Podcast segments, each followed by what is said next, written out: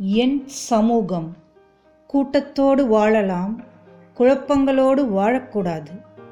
உன்னை முதலில் புரிந்து கொள் மற்றவர்களை பிறகு தெரிந்து கொள்ளலாம். சமூகத்தோடு வாழ முதலில் முயற்சி செய் பிறகு சமூகத்திற்கு ஏதாவது செய்வது பற்றி யோசிக்கலாம்.